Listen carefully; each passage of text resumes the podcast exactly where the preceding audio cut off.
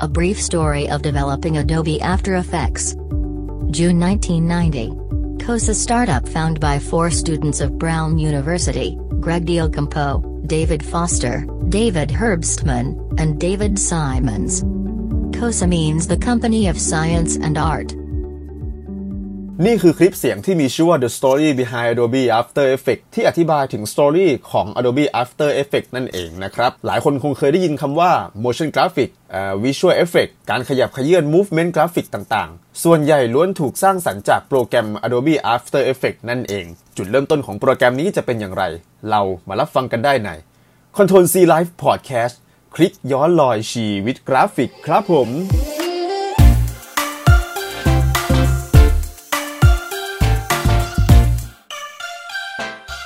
สวัสดีครับ ผมกอล์ฟคนเดิม และนี่เป็น episode ที่ 5 แล้วนะครับผมหลังจากที่ episode ที่ 4 เราได้พูดถึงเรื่องราวของ Adobe InDesign กันไปแล้ว episode นี้เราจะพูดถึงโปรแกรมที่คนในวงการ graphic designer นั้น อาจจะมีบางคนที่ได้ใช้กันอยู่บ้าง หรือบางคนที่ไม่ได้ใช้นะครับผมโปรแกรมที่จะช่วยทำให้งานของคุณมีชีวิตขึ้นมา สร้างสรรค์สิ่งนิ่งๆ ให้ขยับได้จาก artwork เดิมที่คุณคิดว่าเสร็จแล้ว แต่มันเป็นไปได้มากกว่านั้น โปรแกรมที่จะช่วยเพิ่ม skill และรายได้เสริมให้คุณในอีกช่องทางหนึ่งสำหรับสายอาชีพ graphic designer นั่นเอง นั่นก็คือ Adobe After Effects โปรแกรมที่จะช่วยสร้าง before ให้ after มีเอฟเฟกอย่างสร้างสรรค์ จุดเริ่มต้นของโปรแกรมนี้จะเป็นอย่างไร เรามาย้อนลอยไปพร้อมกันดีกว่าครับผม โปรแกรม After Effects เนี่ย ถูกสร้างขึ้นโดย David Herbstman David Simons Daniel Wilk David M Cotter และ Russell Belfer ที่ The Company of Science and Art หรือ COSA COSA COSA เป็นบริษัทซอฟต์แวร์ขนาดเล็กที่มีสำนักงานใหญ่อยู่ที่โรดไอแลนด์ประเทศสหรัฐอเมริกา นั่นเอง โดยที่โปรแกรมนี้มี 2 เวอร์ชันแรกเลยก็คือเวอร์ชัน1.0 และ 1.1 ใช้ codename ที่มีชื่อว่า Egg หรือ Egg ไข่นี่แหละนะครับถูกสร้างขึ้นเมื่อปี 1993 ถูกปล่อยออกมาในช่วงเดือนมกราคม ในภายหลังเนี่ย After Effects ก็ถูก Aldus Corporation ซื้อไปในช่วงปลายปี 1993 ถึงปี 1994 และทาง Aldus Corporation ก็ได้พัฒนาเวอร์ชันใหม่ล่าสุดก็คือเวอร์ชัน2.0 กับ 2.0.1 โดยใช้โค้ดเนมว่า Teriyaki แม่หิวเลย ถ้าเกิดว่าใครที่สงสัยว่า Audus Corporation เนี่ยคืออะไรลองย้อนกลับไปฟังในช่วงของ EP ที่ 4 ได้นะครับผมเป็น EP ที่เราอธิบายถึงเรื่องราวของ Adobe InDesign นั่นเอง มากลับมาสู่เรื่องราวของ After Effects ต่อ ในช่วงปลายปี 1994 ถึง 1995 เนี่ย After Effects ก็ถูกเปลี่ยนมือไปอยู่กับทาง Adobe โดยที่ทาง Adobe เนี่ยได้อัปเดต ให้เป็นเวอร์ชัน 3.0 โดยใช้ codename ที่มีชื่อว่า Nimchow และถูกปล่อยออกมาในช่วงเดือนตุลาคมปี 1995 นั่นเองนะครับ โปรแกรม Adobe After Effects เนี่ยเวอร์ชันแรกจนถึงเวอร์ชันปัจจุบันเนี่ยมีอายุรวมๆแล้วถึง 27 ปีกันเลยทีเดียว และในปัจจุบันก็มีเวอร์ชันใหม่ล่าสุดก็คือ Adobe After Effects CC 2020 นั่นเอง Adobe After Effects เนี่ยเป็นโปรแกรมประยุกต์ที่เกี่ยวกับการสร้างภาพเคลื่อนไหว การสร้างภาพเอฟเฟกและ composite ในระบบดิจิตอลที่ใช้ในกระบวนการการผลิตเบื้องหลังของการสร้างภาพยนตร์ต่างๆ รายการโทรทัศน์ และการใช้งานหลักของโปรแกรมนี้ก็คือการกำเนิดแอนิเมชันแบบ 2 มิติ และ 2.5 มิติ โปรแกรม After Effects เนี่ยเป็นโปรแกรมสำหรับงานทางด้านวิดีโอ compose หรืองานซ้อนภาพวิดีโอ รวมไปถึงงานด้านการตกแต่งหรือเพิ่มเติมเอฟเฟกพิเศษให้กับภาพ แต่ในทางกลับกันเนี่ย After Effects ก็คือโปรแกรม Photoshop เนี่ยแหละ เพียงแต่เปลี่ยนจากการทำงานแบบภาพนิ่ง ให้มาเป็นการทำงานแบบภาพเคลื่อนไหว Adobe After Effects เนี่ยเป็นโปรแกรมยอดนิยมเลยในการทำงานด้าน motion graphic ใช้ในธุรกิจการตัดต่อภาพยนตร์ งานโทรทัศน์ การบันทึกเสียง การทำเสียงภาค การใส่ดนตรีประกอบ After Effects เนี่ยเป็นโปรแกรมที่เหมาะสำหรับนำมาใช้ในงาน Presentation Multimedia งานโฆษณา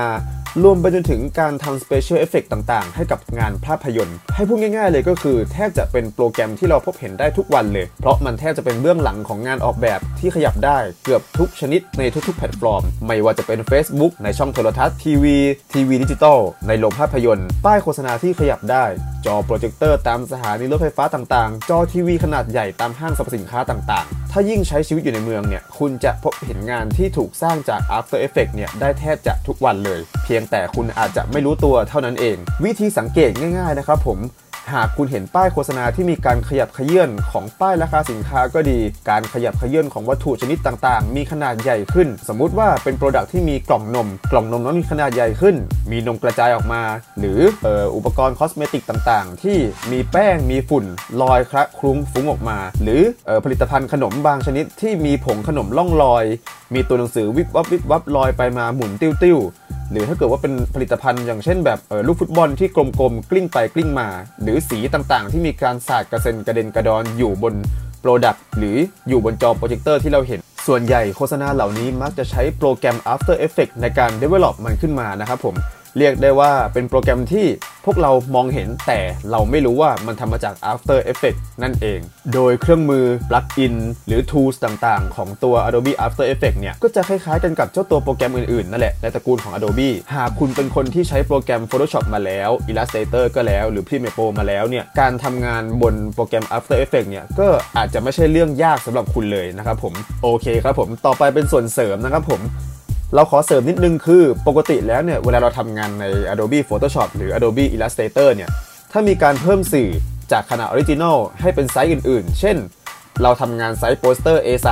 แต่ว่าลูกค้าอยากจะให้เราปรับเปลี่ยนเป็นไซส์อื่นเพิ่มเติม เช่นแบนเนอร์บน Facebook ไซส์ square 1080คูณ1080 หรือไซส์แบนเนอร์ coverเป็นไซส์ 1,200คูณ800 เนี่ย เราก็จะสามารถปรับเปลี่ยนมันได้ง่าย อาจจะไม่มีปัญหามากมายเท่าไหร่สำหรับ graphic design ที่เป็นมืออาชีพนะครับผม